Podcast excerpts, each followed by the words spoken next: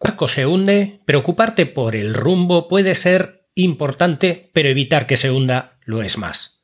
Con control evitas que se hunda. Con perspectiva logras además llevarlo a buen puerto por la mejor ruta.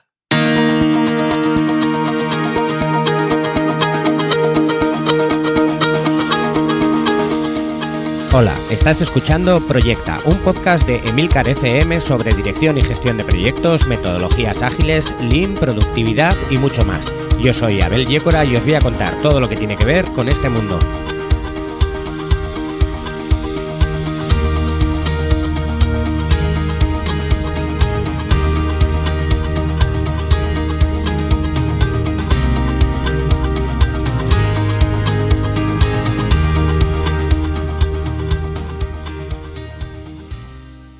Capítulo número 42 y esta vez voy a hablar un poco de la perspectiva en GTD, de todo lo que tiene que ver con los seis niveles de perspectiva que marca GTD.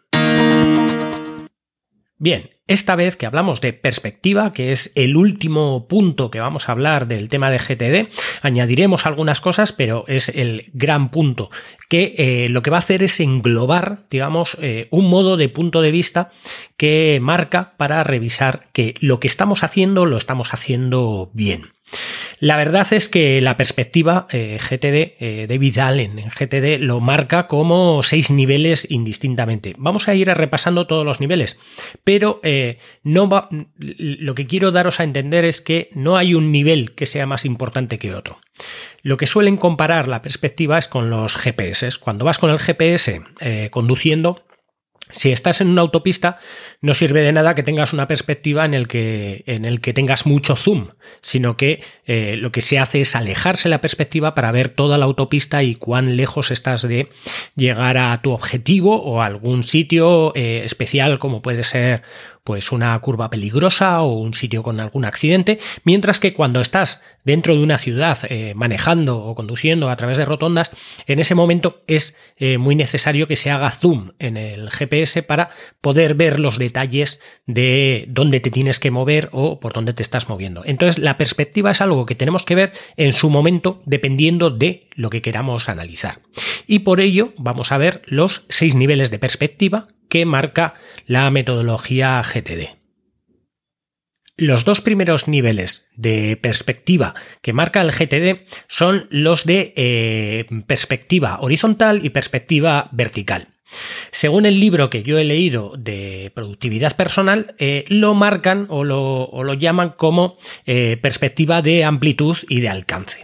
La diferencia es poca, es simplemente el lenguaje, pero el objetivo de cada uno de los niveles es el mismo.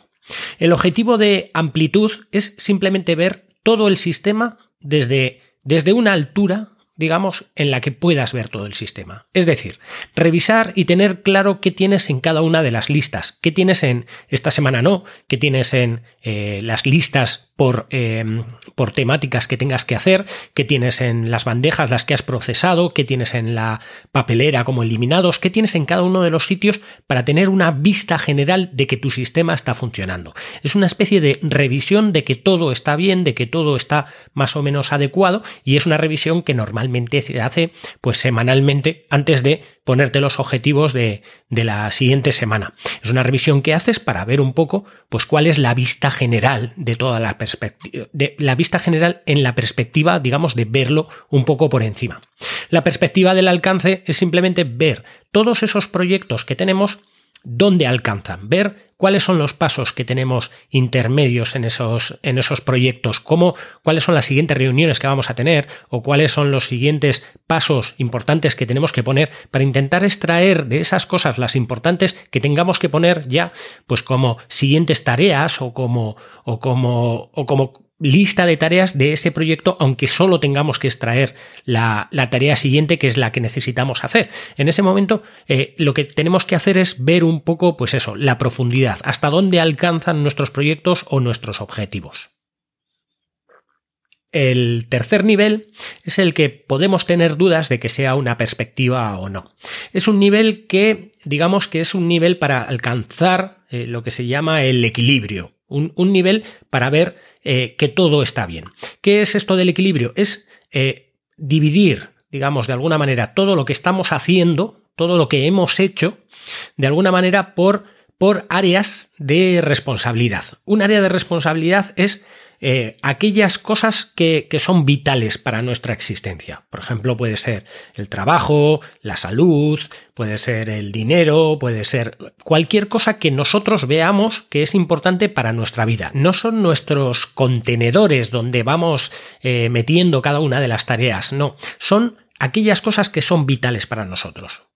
¿Con qué objetivo hacemos estas áreas de responsabilidad que en sí son paralelas a, las tareas que estamos haciendo? Con el objetivo de que nuestra salud en nuestro método, nuestra alegría, eh, nuestra, nuestra productividad en nuestro método nos aporte un equilibrio en nuestra vida.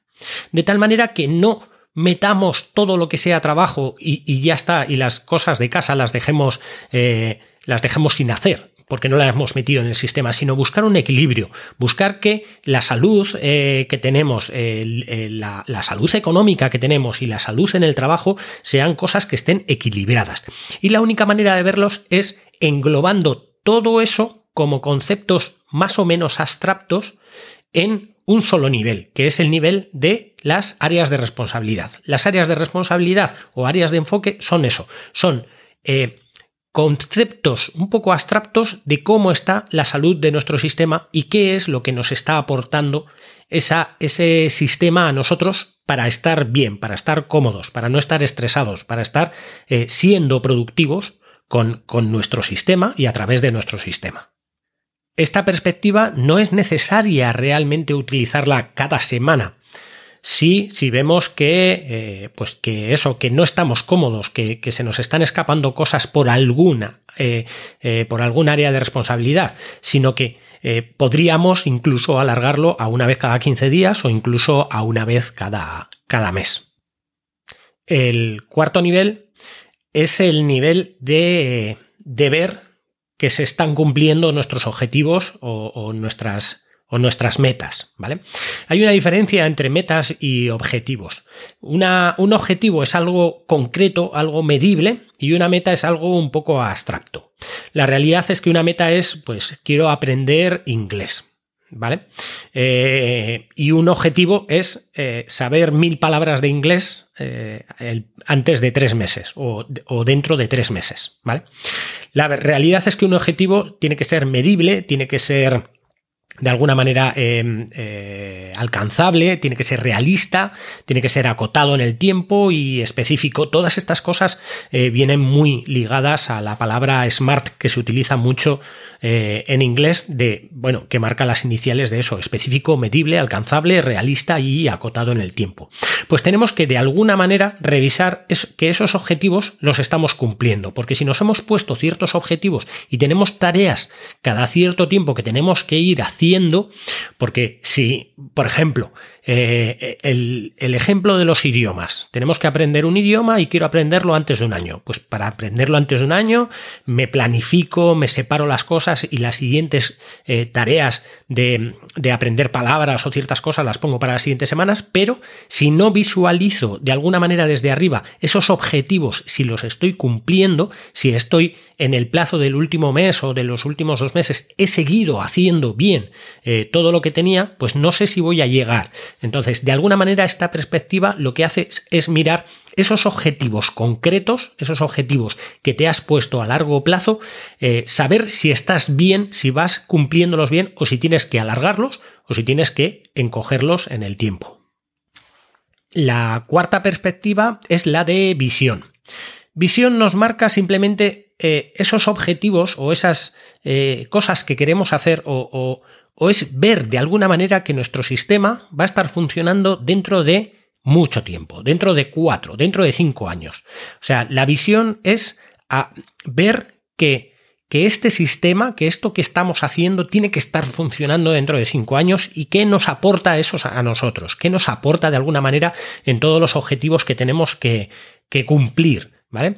Es ver de alguna manera que todo lo estamos haciendo bien y que dentro de cinco años lo vamos a seguir haciendo bien porque todo lo que nos llegue lo vamos a tener que eh, pues recoger según las normas, eh, archivar, eh, mejorar y todo lo que se necesite. Entonces la visión de alguna manera es alejarnos como para ver esto que estoy haciendo, pues tengo proyectos para un año, tengo proyectos para dos años, bien, pero dentro de cinco años esto va a seguir funcionando, pues es ver de alguna manera cómo englobar todo para que dentro de cinco años eso siga funcionando bien, eh, nuestro sistema siga funcionando bien y por lo tanto pues no suframos de estrés y sigamos trabajando y siendo altamente productivos.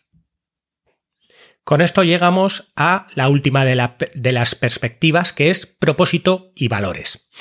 Propósito y valores se basa en, en eh, marcar cuáles son nuestros propósitos, del sistema o nuestros propósitos incluso en la vida. Por eso GTD cuando lo implantas se convierte en, tu metodología para todo. Es el de propósito y valores es qué, metas queremos en la vida. Claro está que lo que queremos en la vida es ser felices y eh, hacerlo y estar contentos todo el día y ser muy productivos y no sufrir ningún mal, pero bueno, hay cosas que, que nos llegan. Pues propósito y valores es marcar qué es lo que queremos eh, conseguir, qué es lo que queremos conseguir para nosotros mismos o más allá de nosotros mismos. Entonces, eh, tenemos que pensar en esas cosas que realmente nos den felicidad, que realmente nos, nos gusten o que eh, sean eh, o que sean más allá de, nosotros, como por ejemplo, pues yo que sé, puede ser el, pues eso, aprender siete idiomas, viajar por todo el mundo, no sé, escribir un libro, cualquier cosa que nos lleve a entender que esos propósitos son propósitos de algo que queremos. Entonces, de esa manera, marcando ese tipo de, vista sobre ciertos propósitos a muy largo plazo, a, más largo plazo que lo que serían cinco años, podemos conseguir ver que podemos poco a poco ir consiguiendo ciertas cosas que pueden parecer completamente imposibles a día de hoy. O sea, es un modo de ver, de ver de alguna manera eh, cosas que tienen que ver con nuestra vida en, completo. Si la perspectiva anterior era eh, cosas que van a cinco años, esta es cosas que van sobre nuestra vida o durante nuestra vida o más allá de nuestra vida, como puede ser lo que digo, pues escribir un libro o hacer una obra de algo que vaya a perdurar por encima de lo que somos nosotros. Entonces tenemos que pensar en que esas cosas también las tenemos que ver y las tenemos que englobar en nuestro sistema de alguna manera para ver que estamos cumpliendo con esos objetivos que son más allá de lo que sería, pues eso, simplemente unos días, simplemente unos meses, eh, unos proyectos en concreto, unas áreas que nos mantienen en el equilibrio, o algo que va a funcionar dentro de cinco años, o un sistema que nos aporte felicidad de por vida, o incluso más allá de lo que sería nuestra propia vida. Bien, otro capítulo un poquito corto como el de la semana pasada, pero eh, no quiero extenderme mucho más, prefiero publicar simplemente con este capítulo y ya continuaré con los siguientes capítulos, así que hasta el próximo.